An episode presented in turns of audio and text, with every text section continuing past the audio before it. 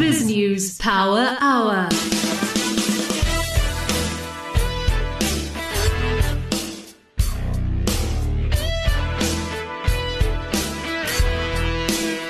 Welcome to the Biz News Power Hour, where we give you the rational perspective on business news that matters. Well, can you believe it's the 5th of May, Wednesday, the 5th of May, coming to you from Sandton uh, here at the headquarters of biznews.com, global headquarters of biznews.com. And, uh, Justin? It's an interesting way to put it, Alec. Well, we do have colleagues in London and Edinburgh. Uh, so I guess you can call it global. You're not lying. Uh, We're not lying, for sure. And uh, we're going to be bringing you lots of interesting stuff in the next hour. Co-host, guest co-host tonight, Magnus Heystek. Hey, Magnus. Yeah, good afternoon, Alec. Uh, good afternoon, listeners and viewers. Listeners and viewers, yeah, let's not uh, forget that we do go live streamed via YouTube. I think from next week we're going to have to probably uh, suit up. It's going to be interesting. I'm going to have to go to the dry cleaners, but that's not a bad thing. Uh, tonight, we're going to be talking about ooh, some crazy stuff that's going on. South African Airways and Mango are being bailed out again. 2.7 billion rand of taxpayers' money has been voted by our governors uh, to put into those airlines, which are already bust and have got rid of most of their people. But who knows? Miles van der Molen, who's the chief executive of one of the competitors, CemAir, uh, must be salivating at the thought of getting, say, 800 million that's going to Mango. Uh, imagine what he could do with it. Anyway, he'll be telling us a little more about that story and what it means and why it's happening. We've got Nick Hudson from Panda. I had a fascinating interview with Nick this afternoon. We're going to run a, quite a strong clip, quite a long and strong clip, uh, just before six o'clock tonight. And then Sikonathi Mantshasha, who's got to have the hardest job in the world. Magnus, wouldn't you agree? Uh, really, to be the spokesperson for Eskom. Wow. I'm sure he's missing journalism when he was on the other side of the telephone. Well, I've, I've, I've, I'd like to say to him, come on, Sikonathi, come back home. Come to a place where the stress only happens during deadlines, not 24 7. But I, I guess he's, he's certainly risen to the challenge. There's so much going on at Eskom at the moment, but we are going to be picking up with him on uh, the story we've been following very closely on those uh, tubular construction criminals. Uh, we got to get ABSA onto the program sometime, Justin. We have to, Alec. one. It's going to be tough, though, with the amount of bad media scrutiny that they've been under. But yes, I do agree. We'll, we'll try our best. But I- imagine what uh, Paul O'Sullivan said.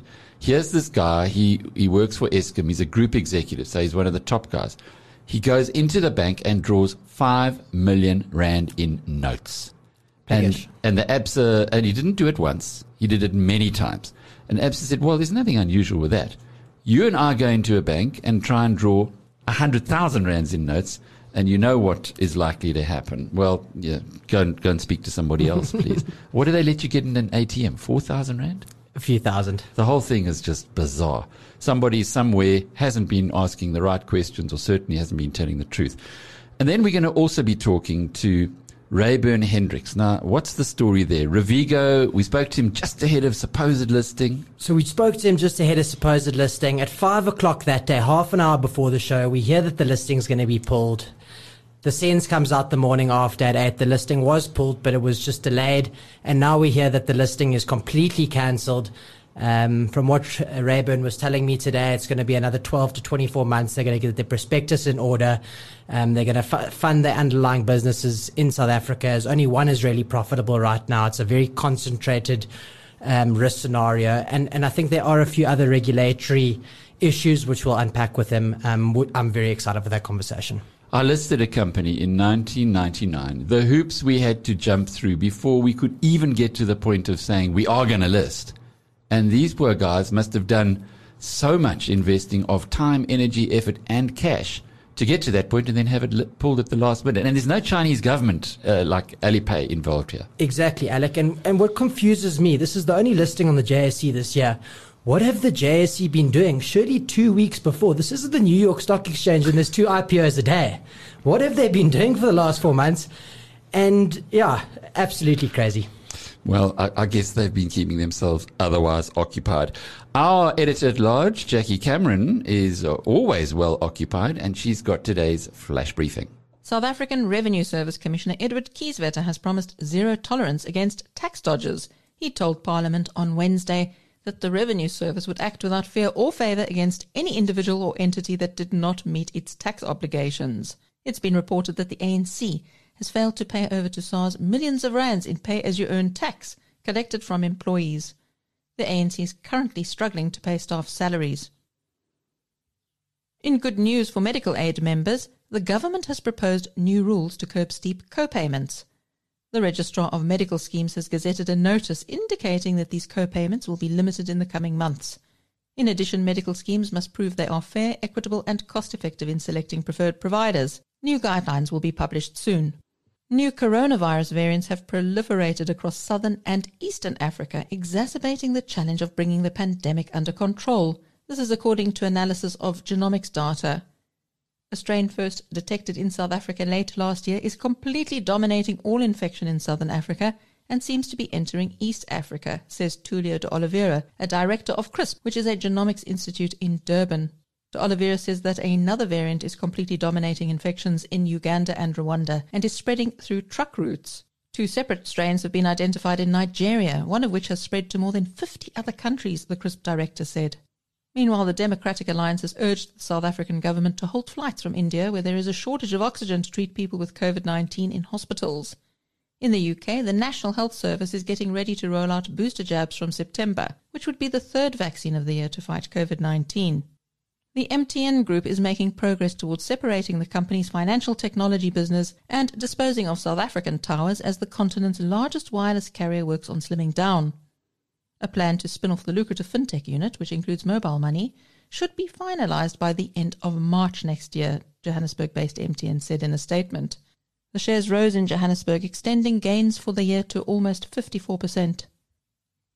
Donald Trump's Facebook ban has been upheld by an oversight board.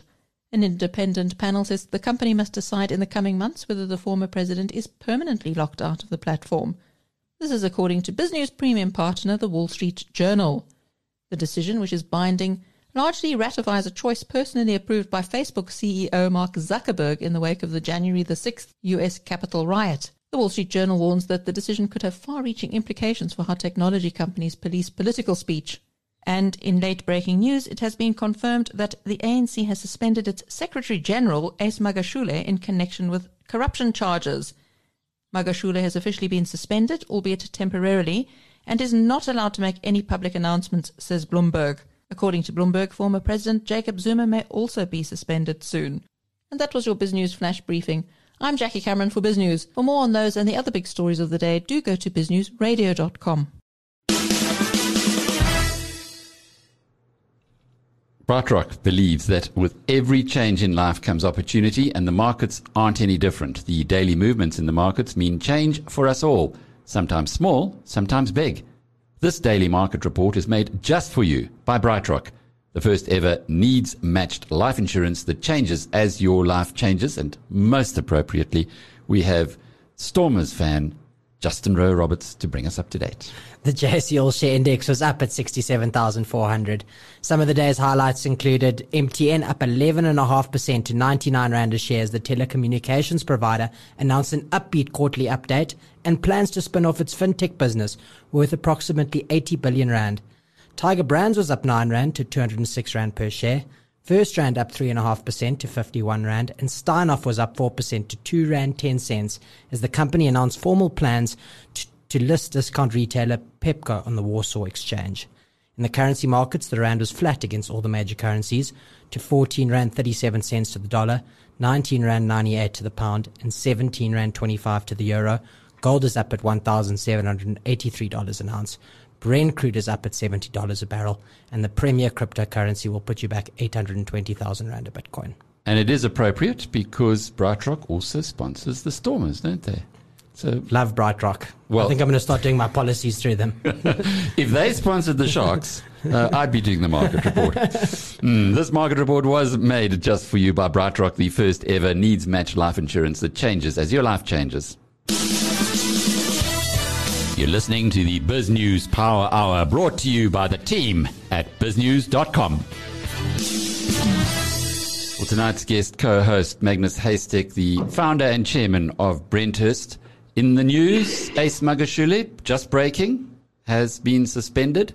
So the man that, who had a book written after him, which was termed The Gangster State, uh, is out, or so it seems, Magnus. It can only be seen as good news, Alec. I mean, uh, it, it, looks like President Cyril Ramaphosa is strengthening his position within the ANC, and that must be good news for South Africa, no doubt about that. And it, looks like it's been a last-minute standoff between the so-called Magashule camp and the and the and, and the Ramaphosa camp. But the fact that the um, the top six or the NEC six have signed off on this uh, temporary um, banishment into the wilds is a, is a very good sign. It might just be a political mover, but he had no choice. I mean, they went out and said it is going to happen, and if it did not happen, there would have been a severe uh, reaction, I think, from, from politicians and, and the rest of the world. So, can only be seen as good news, and, and, and we must take um, you know, these good news items when they come along and really applaud them. So, yeah, well done. And let's see how it rolls out over time.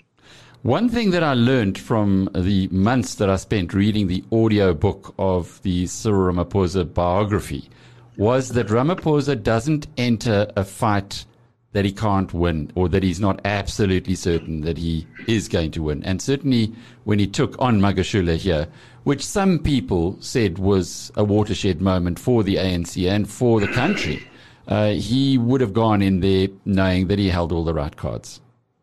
I think there was, I mean, the, the, the, the mountains of evidence against Magashule in, so many spheres over so many years came came into play in this in, in, this instance. It was very very difficult for Magashule to defend himself. The books have been written, articles. Um, just about every media has exposed some kind of shenanigans over the last couple of years. So I think you know the ANC really didn't have a choice. The the, the evidence was stacked up against Magashule. Uh, books have been written. He's been charged. So yeah, really hard to defend him. Say he's you know innocent until proven guilty especially in a top position like that within the ANC. Indeed. Well, I'm really hoping that our little tech issue we had last night has been solved because it's a warm welcome now to Miles van der Molen, who, like you, Magnus, is an entrepreneur. Uh, he is the founder and uh, CEO of CemAir. Uh, Miles, can you hear us loud and clear? And I'd love to know if Magnus can hear you. Good evening, Alex. Yes, I can hear you. Can hear you well. Yeah. Hi, Miles as well. Okay, we, we had an issue last night, Miles. You can't believe we we were being pilloried on YouTube because for some unknown reason our phone guests were not going. They, you, we could hear them fine in the studio, but our our, in our virtual studio, they couldn't be heard, and on YouTube, they couldn't be heard either.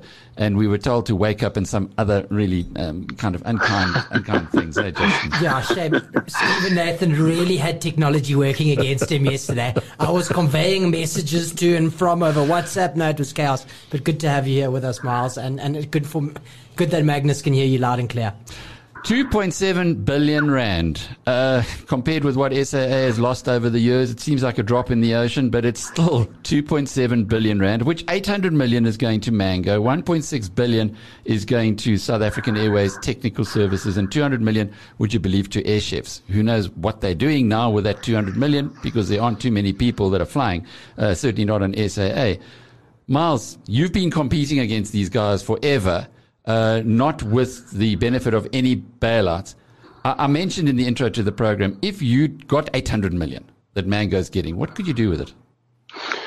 Well, it's a it's, it's a part of money, and you could build a very impressive airline um, from a from a clean sheet with that. So. Uh, yeah, I don't know the exact position. Mango's position is very opaque, unfortunately but my understanding is that that amount um, will go some way towards um, covering the existing creditors. So it's not even you're going to leave them in the black. Um, it's it's uh, more may be required. One understands. So this is not confirmed. This is not to put these uh, operations on their feet. This is actually just to meet the debts that they've accrued. From what I understand, partially so. Um, it, it, won't fully meet all of those debts. Um, they've they've run up some some big accounts. One understands. Unfortunately, the situation with Mango is very opaque. Um, ever since its inception, they uh, didn't produce their own financials. and they uh, roll their financials up into SAAs as, as a subsidiary. Um, which, uh, in my view, uh, when you're using public funds, um, public has a right to see what you're doing with it. But uh, it's never happened. Something that hasn't come out yet, but I do know is true because I've seen the government gazette notices on it, is that air, these airlines had to buy their air fu- their fuel not from Total or Shell, but through a BEE party that was injected between them. So, in other words, there was just somebody there rent seeking or rent receiving. Are you in a similar situation, or could you buy from uh, anybody that you like? And, and kind of, secondly, if you weren't, if you had to buy through a third party, how much of an impact would that make on your business?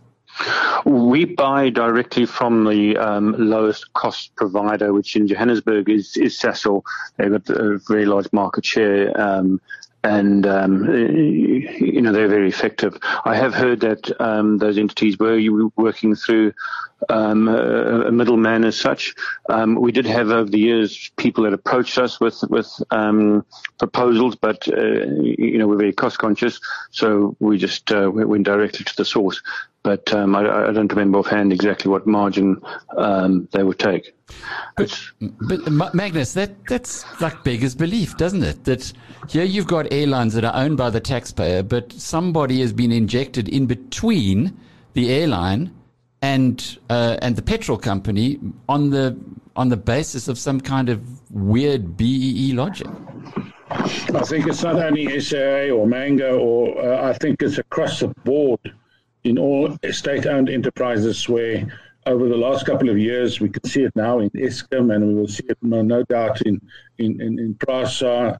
I mean, when there is a deal, there's always someone injected between the buyer and the seller. We're seeing it now with the uh, the power ships that are coming our way. Uh, there are lots of questions about suddenly there's a, a BEE uh, a company between the two that was registered barely a year or two ago which stands to make millions and millions of rands over the next 20 years, if not hundreds of millions of rands. And that's the problem with cadre deployment and, and the whole way it's been done. Between a contract and the end producer, you have an ANC connected company or individual.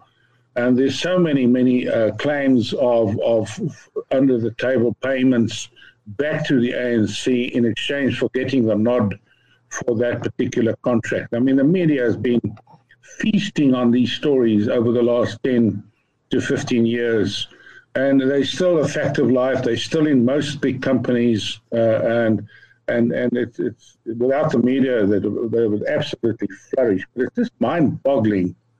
It certainly that is. Gordhan mm. is fairly fairly sensible guy, still carries on with this putting more money, more money, more money into our airlines and our state-run airlines.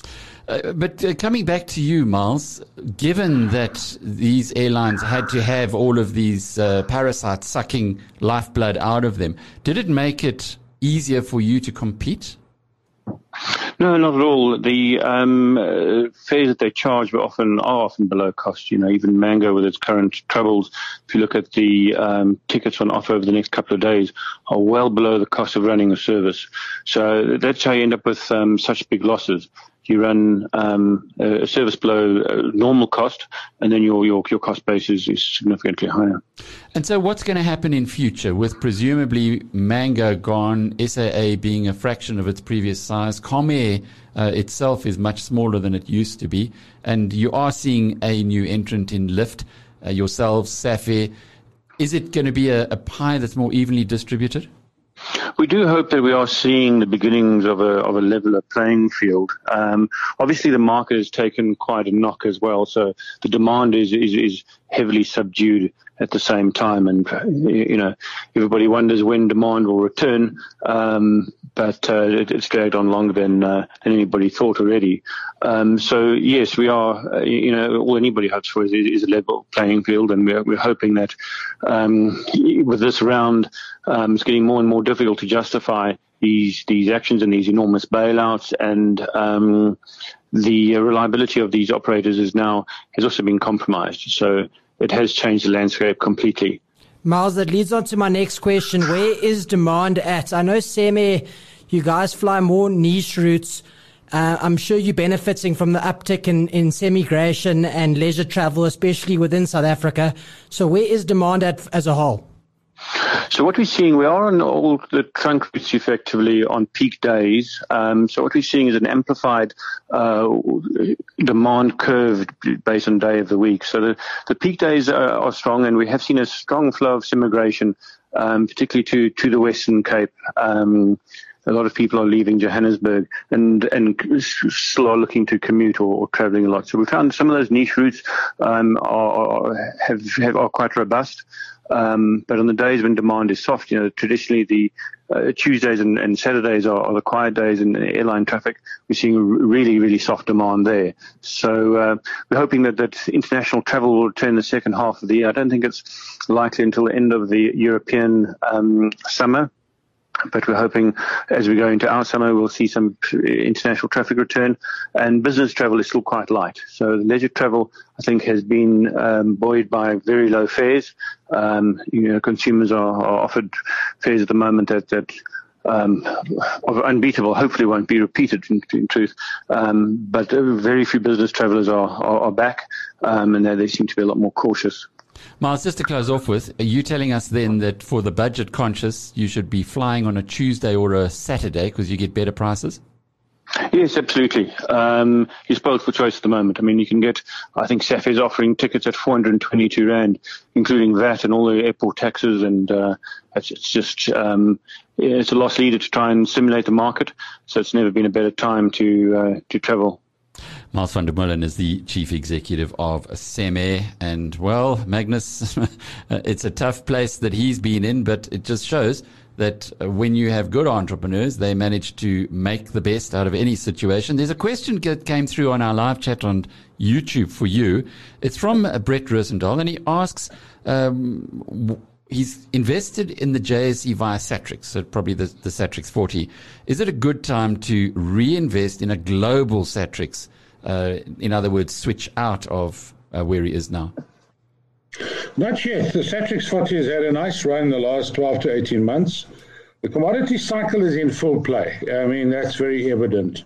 All over the world, commodity prices, precious metals, and, and our trade balance is in a surplus. In fact, it's the highest surplus it's ever had. That would count against a weakening or a sudden weakening in the Rand in the foreseeable future. So I will hang on uh, and play out the commodity cycle, which is normally good for the JSE, good for good for the rand. Wait until the cycle turns, which which we don't see yet at this point. In fact, we're very bullish, and we've actually uh, I had a look. Uh, we I had a look at Pitfall Viljoen from Counterpoint's Value Fund. It's doing absolutely mind-boggling stuff. It's up thirty percent. In all the right counters. So I would not make that switch now if you're in the JSE either in the top, the ALSI or the top 40 or the top 20. You're having a very nice run. Play it out. Magnus uh, is going to be at our BizNews investment conference in the Drakensberg uh, in the beginning of September. You'll be able to reacquaint yourself with uh, Viljoen there. But also at the uh, conference, Magnus, is Nick Hudson, whose presentation at our very first conference in March uh, was recorded and went global. It got half a million views on YouTube in a very short period of time. It was then taken down by YouTube. They didn't like some of the things he said. We then republished it on other channels which uh, don't have YouTube policies, and it's apparently had at least another half a million views. So it just shows that uh, when you've got a message that's as powerful as his one, people are listening. I caught up with him today and it's about eight minute interview that comes now, but very well worth listening to. Here's, uh, well, listen in on our conversation.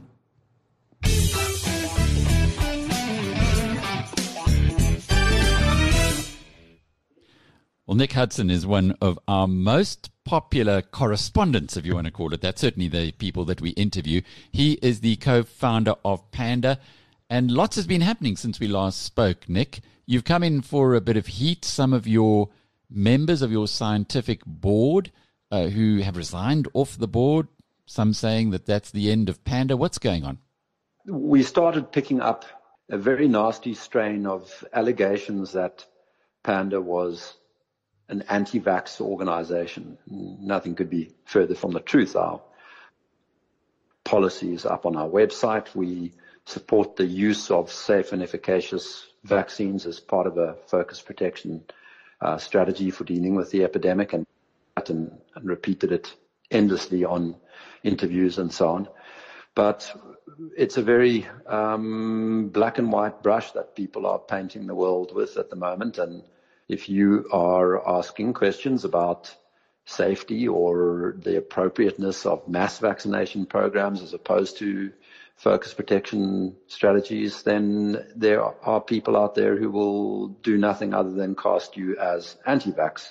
And what is and anti-vax? Term, well, I mean, anti-vax, as I under, have always understood it, is a, a, kind of fringe lunatic view that says that um, vaccines of all sorts are either um, dangerous or immoral or have some or other um, adverse impacts. There were stories that the MMR vaccines were associated with autism, for example, which turned out to have been a you know false um, uh, association, fraudulently so.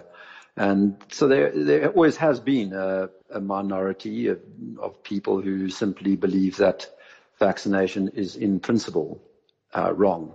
And we certainly cannot be described in that way. I don't know of any member of Panda who holds anything close to that kind of view. And most of the members of Panda have children vaccinated and are vaccinated themselves for the purposes of yellow fever or whatever the case may be. But it doesn't stop people who you know, can't refute your arguments from trying to call you names, as we've discovered frequently over the course of the last year. And quite convenient if you can be branded as anti-vax, as it were, uh, yes. put into a lunatic fringe, and then no one will listen to you ever uh, again. But what happened to the members, to get back to that original question, yes. of the scientific board? Well, two newspapers in the UK started um, contacting them directly with allegations that Panda was anti-vax. Um, and big, we're talking big publications, the Times of London and the Financial Times. And um, they went, it was a pretty much a coordinated campaign, writing directly to the members of the board, uh, threatening to publish articles make, linking them to anti-vax movements. They didn't consult us first, so they went directly to the scientific advisory board members. The first we heard about it was, um, you know, one night when there we got some panicked emails saying, um, you know, this is what we're receiving from the Times, from this German journalist uh, Tom Whipple, who's the the science editor for for the Times. The next morning we swung into gear um, and wrote, you know, to, consulted with our attorneys and wrote to them saying, you know, here is the link to Panda's policy on vaccination. If you write any articles alleging that we are anti-vax, we will be after you. And that was enough uh, for both the Times and the Financial Times to see to it that no article was forthcoming. But in many ways, the damage had been done. And, you know, I mean, these academics are all in precarious positions themselves. There's, some of them have come under relentless attack from their own university institutions, you know, that really um, in, in, the case of Stanford University, for example, the, the, the Senate of, of, of, Stanford issued a very unusual uh, declaration targeting Scott Atlas and Jay Bhattacharya, I think also Michael Levitt. And it was, you know, nakedly political stuff, nothing to do with whether anything that they'd said was true or false. It was simply, um, you know, casting aspersions on their characters and um, attacking them in a very kind of uh, unobjective and personal way. So, you know, all of these people who are speaking out against the malarkey are um, in one under one form of pressure or another and subjected to very scurrilous reporting and personal reporting, both in media and in social media. So that was the backdrop against all of which all of this landed. And uh, we we took the step of saying, okay, the advisory board's gotten us to a point of um, being able to recruit lots of scientists into Panda, into the working team of Panda. It's put us on the map in a in a variety of ways. We can't be in a position where you know the whole um, advisory board is in a tenuous situation. One or two people have already resigned. Let's take away this pressure. And so what we basically did was dissolve the advisory board as a concept and um, absorb scientists directly into Panda um, so that there's no outward kind of exposure. A very disappointing situation. I mean, it's something we would rather not have had to do, but I think Panda's set and established, and it certainly hasn't put an end to the, the stream of interest in and interviews that, that was set into motion by the business presentation. What about here in South Africa? There's two issues there. Would there be a political backlash against the ANC, which has already got lots of other issues uh, with our elections coming up only next year? But uh, we are seeing some signs there of, of opposition getting some mm. strength. And then the second thing is the the whole talk about a third wave, uh, which again in the media this morning was being propagated quite aggressively. Yeah, and everybody seems to forget that we were told under no uncertain terms that the third wave was going to start on the Easter weekend. Government was absolutely convinced of this. They were speaking about it as a fait accompli. Um, and of course, no such thing happened. And so now we read again that there's going to be a third wave and it's going to be here and there and it's going to start then. And, you know, I think this stuff is, uh, is really getting a little bit silly. I mean, what, what we would anticipate is that yes, there would be a, a winter waxing of respiratory viruses, just as there always is. Um, it's possible that there are some pockets of South Africa that are not yet at herd immunity, as we saw in December, where the second wave made inroads into the middle classes who had successfully shielded. Um, but it is starting to wear a bit thin, and I think though the NRCD may be making these noises, I'm not sure that government isn't starting to work out that it's the economy that see to their electoral electoral performance, and that maybe they're starting to join the dots between not advancing any of the more extreme um, restrictions ever again, and you know, as as a as a necessity for preserving their standing with their electorate. But it'll be interesting to watch. We have had very mild measures, really, if you compare South Africa to what's been going on in Europe. The, the residue of this, this curfew and the lunacy of continued mask wearing, even though the science has really moved on from that. But apart from that, we haven't had the, the draconian measures that featured so much in the earlier stages of our lockdown.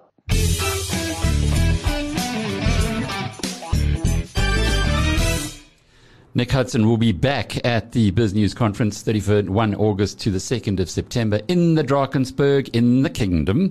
And we will be having other uh, guests. We've got a, a, very special import coming from Europe, Hans Otterling, who has invested in 12 unicorns. How's that? The biggest, uh, the most successful European tech investor. He's out here. Thanks to the uh, initiative of Rob Hersov. That's very exciting, Alec. I'm just crossing my fingers for an invite this time. no, you you got it. You're on. The, we're going to live broadcast from the from the Berg. Why not?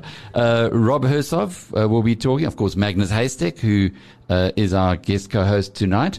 Uh, we will also, of course, have the man you've just heard from, Nick Hudson. Uh, Magda Wierzycka will be there.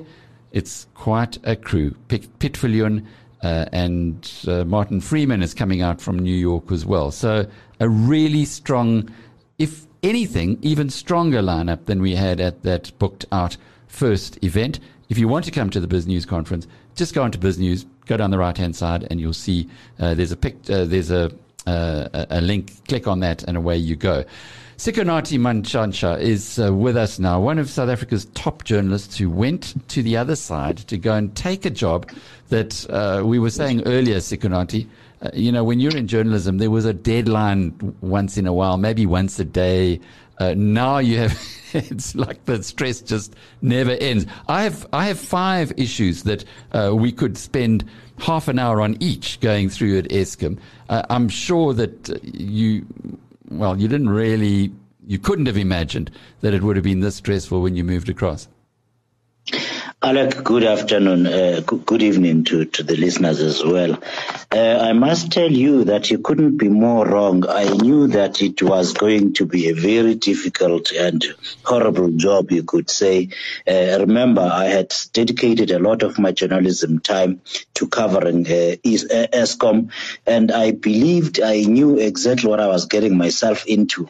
And I must say, I have not been disappointed, uh, Alex. Alex. no, for sure. And we, we, we all remember, or sort of those of us in the trade remember you nearly had a, uh, well, you weren't swinging any punches, but it looked like the other guy on the other side at Eskom was going to do that. But that's in the past. It does look like things are stabilizing now, excepting uh, now you have to pick up all the all the muck. Uh, this latest issue, Paul O'Sullivan has been keeping us updated for the last two years on tubular construction, but the uh, the fact that Mike Lomas, who you probably know from your journalism days, was a big deal at uh, CEO of, of Group Five, Group is one of those yeah. who's, who's been brought into all of this. It, it seems crazy that it, it went that high. Uh, uh, just a step back, I can tell you that that very infamous uh, uh, uh altercation with uh, with that lawyer that, that you referred to was only one of of quite a few incidents where punches nearly did roll back, back back in my journalism we days. we miss but, you on our side of the fence, but anyway. well, I'm still alive. I can tell you that. Alec, with, with regards to, to, to, to these uh, allegations uh, and, and indeed this investigation that Media 24 has, has published on, on the Eskom files, and in particular the matter that you are referring to, it's, it's a matter, if you will remember very well, back in 2019, there were arrests there.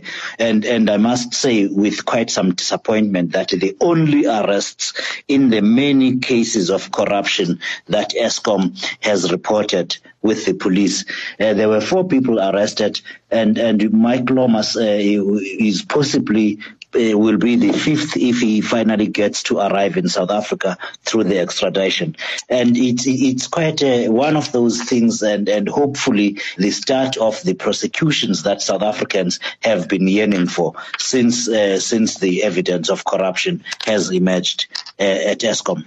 How much bigger is it? This is a 750 million rand um, scam uh, that they were pulling, but how much more is out there that we can look forward to uh, seeing being exposed? Alec, it's it's impossible for anyone to say with any authority how much uh, the, the, the, the, scam has been, the, the fraud, the corruption.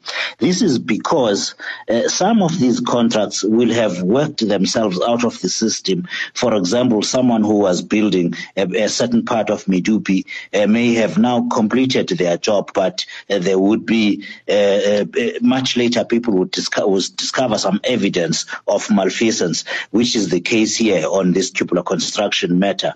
So uh, there are contracts that are still ongoing and that are under investigation. There are others that have been completed uh, that are obviously under investigation, and and that is where I say we have not seen many arrests. Eskom has laid more than 110 charges uh, with the South African Police Services, and we have approached again the the NPA uh, in, in in 60 cases together together, we're working with the Special Investigations Unit and uh, the, the Asset Forfeiture Unit. This is only the first case out of 53 where the Asset Forfeiture Unit has been approached with evidence that is before the law enforcement agencies, but we have not seen arrests. So I, I, I would not be able to, to say uh, the, the amount of corruption involved uh, at Eskom is X. But I can tell you that uh, there, there, there, are cases where Eskom has actually gone to court or has actually successfully reclaimed money from organizations, as you will know,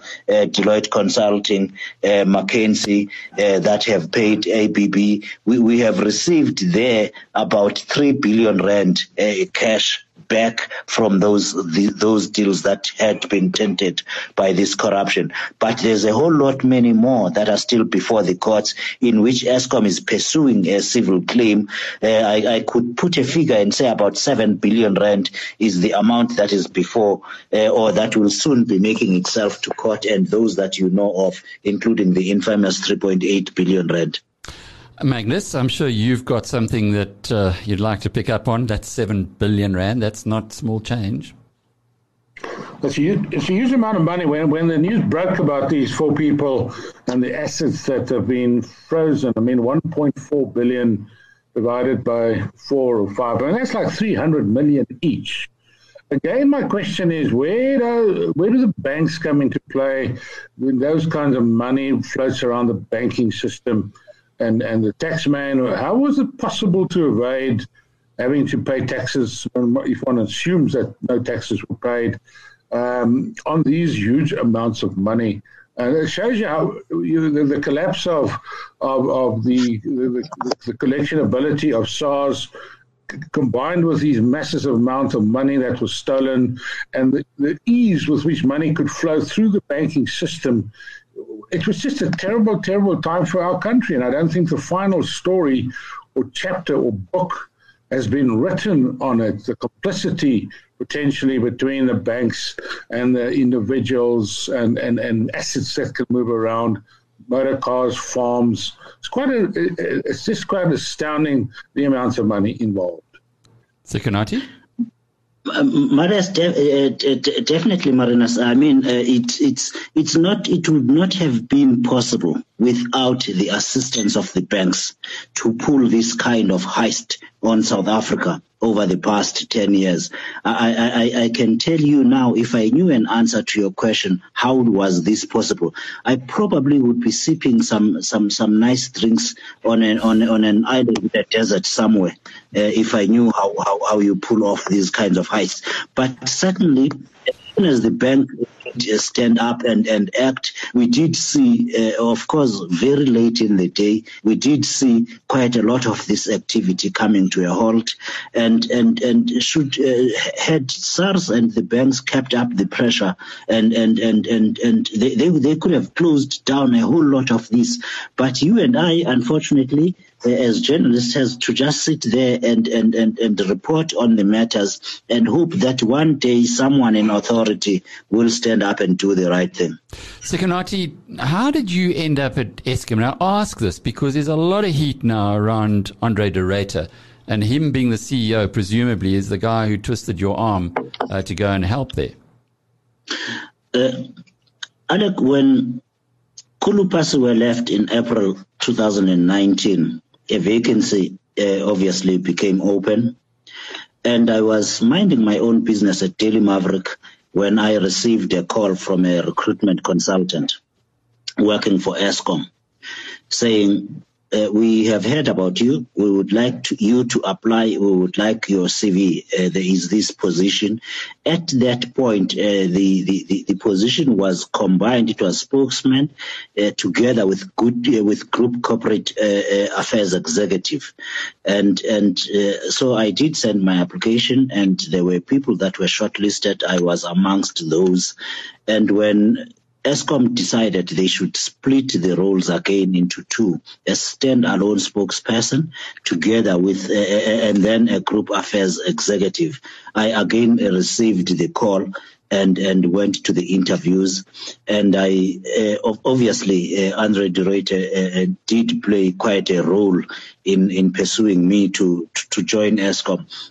and and that's exactly what I did I must say it was not very a very difficult conversation to have because I had personally dedicated uh, uh, uh no less than 15 years of my life in the newsroom only to uh, or, or almost exclusively to what was going on at Eskom and that was for the love of the of the organization and what it could do for the people of South Africa. So what's going on with Andre de Ruyter now? Every now and then something pops up in the media that there's an investigation into him and that he's uh, he's on thin ice and he might not be there for much longer. What, what's the real story? I, I must say this, Alec, with uh, w- without any any hesitation, that there is a huge fight back uh, by by the elements that are responsible for the state of affairs in which Eskom is today, and in which, of course, the rest of the economy is. They are not going to just give up lightly the privilege they have enjoyed over the years. Uh, you, you you have seen reports elsewhere uh, about how much fraud has been pulled off on the people of South Africa, and all of it, well, a lot of it has come through Eskom. So the people are still around; they are still in position positions of power, both within and without Eskom, and and and perhaps uh, in the government and and in business. What we have now is a clean up operation that is indeed headed by Andre de and and as the chief executive, and not many people are happy about about it. So you will have these uh, the, the, these allegations and these complaints about him that, that you now know only too well. Uh, we regard it as fight back or, or, of the people that have been benefiting from the collapse of Eskom, the total collapse of governance over the years, and the, the, the manner in which uh, all of South Africa now finds itself with regards to electricity production. Now you've got a perfect uh, seat in the front row of seeing the bad and uh, the the good.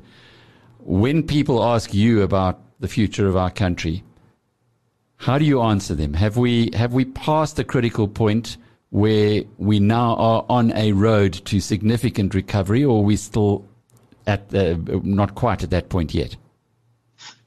I like it's quite tempting for one to speak as a journalist and remember the good old days where one could say what one really thought. now, unfortunately for you, uh, I, I, represent Eskom and I have to tell you about Eskom. So I will answer your question in relation to Eskom a whole lot has been achieved at Eskom over the past uh, two to three years with regards to, to, to, cleaning up the, the rot, the corruption, uh, and indeed the, the operations. That's not to say that we, we, we are now uh, home and dry. As you know, we can announce load shedding any day, and that is a fact that we have to live with for a while. Uh, I am encouraged by the fact that the, the team that I work for, the management team and the board that I work for, will not do what uh, perhaps some teams did uh, in the past, pretend there is no corruption, pretend everything is hunky dory. When we get uh, uh, to, to, know or, or, a whiff of any evidence of or, of wrongdoing on the part of people working at Eskom or of suppliers, that uh, we get to the bottom of and investigate properly and and and and do what should be done. Uh, uh, so that that gives me hope.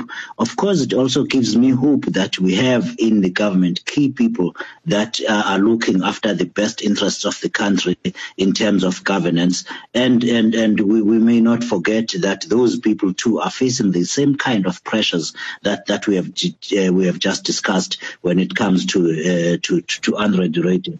There is a huge cleanup operation going on at Eskom. However, it's not going to be as swift as, uh, even the capture itself was not as swift. So it's going to take some time, but I'm quite uh, encouraged by the professionals, the many professionals that have have dedicated decades of their lives to the service of the people of South Africa inside Eskom. Uh, a few may be very famous for all the wrong reasons, but you have a dedicated workforce of professionals that are doing everything they can to, to give you and I a better future.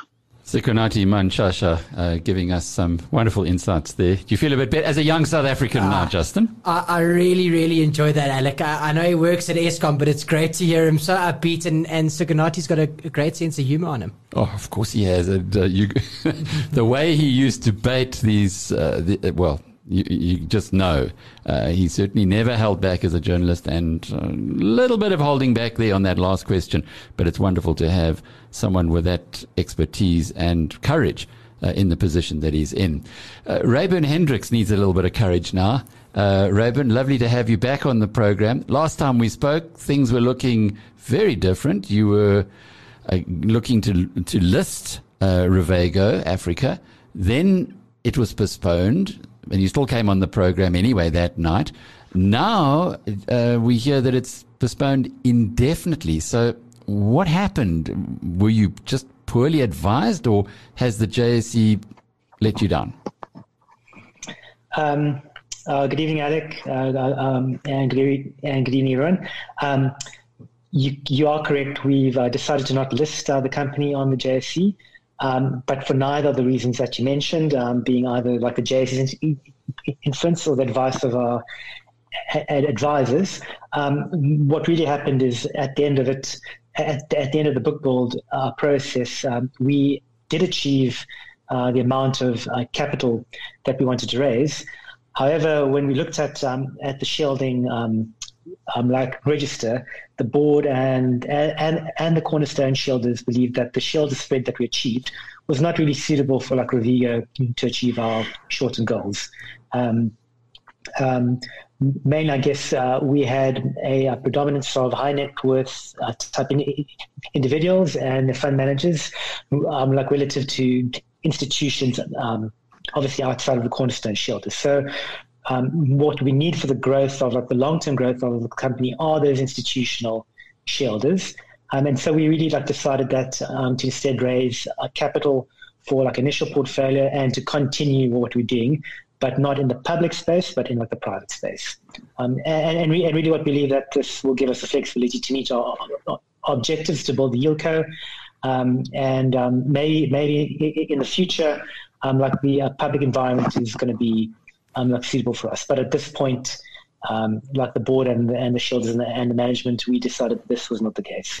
Reyburn, this is extremely sad. Uh, me and a whole lot of market participants on the JSE was really uh, highly anticipating this IPO. We don't get them too often on the JSE.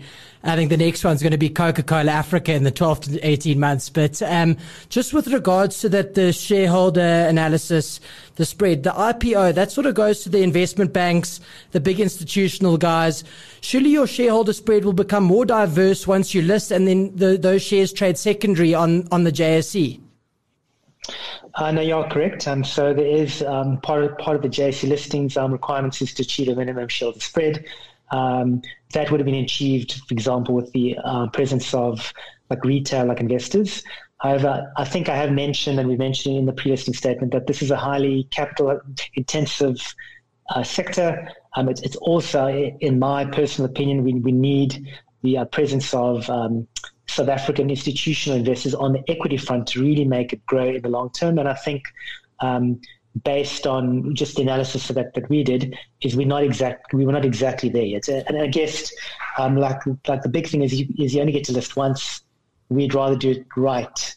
Um, I'm, I'm at the first time, and this and this was just not the moment um, uh, for us. Reyburn, do you need those big institutional investors as a result of keep building the book, issuing new capital to fund further projects? Is that the reason for having to have the big banks and the big institutions backing you guys? Yes, I think that's exactly right. Um, we did have like sufficient capital for the initial portfolio, as detailed in the PLS. Um, however, like we are like we are taking a very long term view, and and for that we do need access to uh, like the institutional equity markets, those what? players uh, that you mentioned. Uh, this is really strange because you've got individuals who do look after their money better than big institutions who are prepared to support you, high net worth individuals and so on. And yet the big asset management companies who should be putting the money in there in something new and exciting uh, didn't. Now, what did they say to you? What was their rationale for not finding you appealing enough? Um, difficult to say. I mean, um, I think we definitely put our best case kind of forward. Um, I think um, part of it is that the reason one um, gives one's money to a fund manager is um, that that they're acting with uh, um, with element of prudence, you know, to, make sure that they evaluate all um, the facts, um, um, at the upsides and at the downsides, um, and that it complies with their investment mandate. And I think um, for a variety of reasons, we've very uh, different things. Is that uh, perhaps they didn't have like sufficient time. like another reason could be that um, that they weren't too sure where it fits with within like the bucket of opportunities for um, for them. And then a third thing, like uh, definitely, especially for the larger uh, fund managers, the larger institutions, the like initial listing size was probably a bit too small for for like where they wanted it to be. So um, so like those would be some of the reasons I think that uh, that that an institutional fund manager would have in their mind. Reyburn Hendricks, the chief executive of Revego Africa, uh, not going to be listed on the stock market. But but Coca Cola Africa is, is. and we okay. we do need to get Jacques Vermeulen. Um, I've been mulling over it, but uh, next week sometime we'll have them on the show. I- I'm sure. Magnus, the big institutions in South Africa do have a responsibility also to, and I'm not talking specifically about Revego, but they do have a responsibility to inject money where it can actually make a, make a difference, where it can impact. Not not to say no, it's too small, and this uh, this SME fund doesn't really need us. Surely, some kind of a mindset change is required. Indeed, um, Alec, as I was listening to Reyburn, I was thinking back, and you will remember as a fellow journalist in the 90s and the early 2000s, we had the raging market in the emerging market stocks, the development capital sector, the alternative market, and money was pouring into these small startup companies. Uh, we used to go to launches almost every week as financial journalists. There was this hive of activity and excitement it's all died down. It seems as if the big institutions, and since then, the the small cap and the mid cap sector has been a graveyard as an investor and or someone who has listed. And it, it, it's all part of this bigger picture that the fund managers tend to focus on the bigger dual listed stocks uh, maybe they they're hiding all for safety reasons in the same stocks. There's a mass concentration, all buying the same stocks, all showing some the, virtually the same kind of um, investment returns, which is not good for the country. The JSE is shrinking. It's it's it's, it's not fulfilling its role as, as a creator of fresh capital.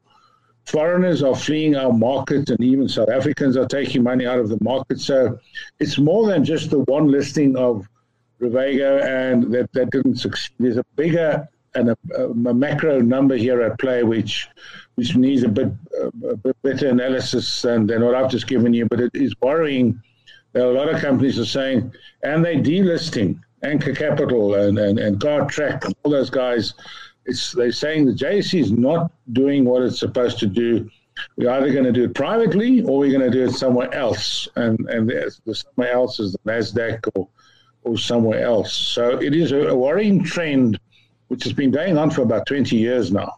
But on the other side, if you look at the glass half full, you say, wow, what an opportunity for an innovator and a disruptor to make a, a marketplace that, that will attract uh, the, uh, the Revegos and other companies like that, which private investors have been looking for. Purple Capital have done it, uh, Justin. We had Charles Savage on us on our show last night, and I think you were saying that there are 27,000 shareholders. 26,000 shareholders, one of the most diverse shareholder bases. But I think that's credit to Charles and them, besides being a, little bit of a marketing, marketing company in my eyes. They're, they're, they're a great brand, and everyone loves Easy Equity for good reason.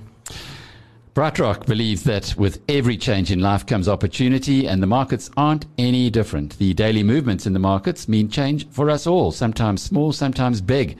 This daily market report is made just for you by BrightRock, the first ever needs matched life insurance that changes as your life changes. Let's talk about those markets, Justin. The JSE All Share Index was up at 67,400. Some of the day's highlights included MTN up 11.5% to 99 Rand as the telecommunications provider announced an upbeat quarterly update and plans to spin off its fintech business worth approximately 80 billion Rand. Tiger Brands up 9 Rand to 206 Rand a share. FirstRand up 3.5% to 51 Rand and Steinhoff up 4% to 2 Rand 10 as the company announced formal plans to list discount retailer Pepco on the Warsaw Exchange. In the currency markets, the rand was flat against all the major currencies to 14 rand 37 to the dollar, 19 rand 98 to the pound, and 17 rand 25 to the euro. Gold is up at $1,783 an ounce. Brent crude is also up at $70 a barrel. And the premier cryptocurrency will put you back 820,000 Rand a Bitcoin. And this market report was made just for you by BrightRock, the first ever needs matched life insurance that changes as your life changes. From our team here at BizNews and our guest co-host tonight, Magnus. Thanks for being with us. It's uh, it's lovely having you on the show. Uh, and bring your army of fans to to listen to the recording tomorrow. Always good to have you on the program, and looking forward to that conference already. It sounds like it's going to be great fun. It's going to be great fun. Already starting to work on some interesting themes. So uh, yeah, I think get there. Thank Go you. Visit Alec in his kingdom. Not my kingdom. That's uh, that's the late Zwelithini's uh, kingdom, but uh, you know, it's it is still for some of us the most beautiful part in the country. But let's not get into that conversation. Mm. Let's Sharks did not. win though at, at Newlands recently. Let's not get into that conversation either. The show's over, Alec. Thanks for the. Just get some sleep. Thanks for being with us tonight. We look forward to being back in your company tomorrow at five thirty from the team here at BizNews. Until the next time, cheers. You've been listening to the Power Hour, brought to you by the team at BizNews.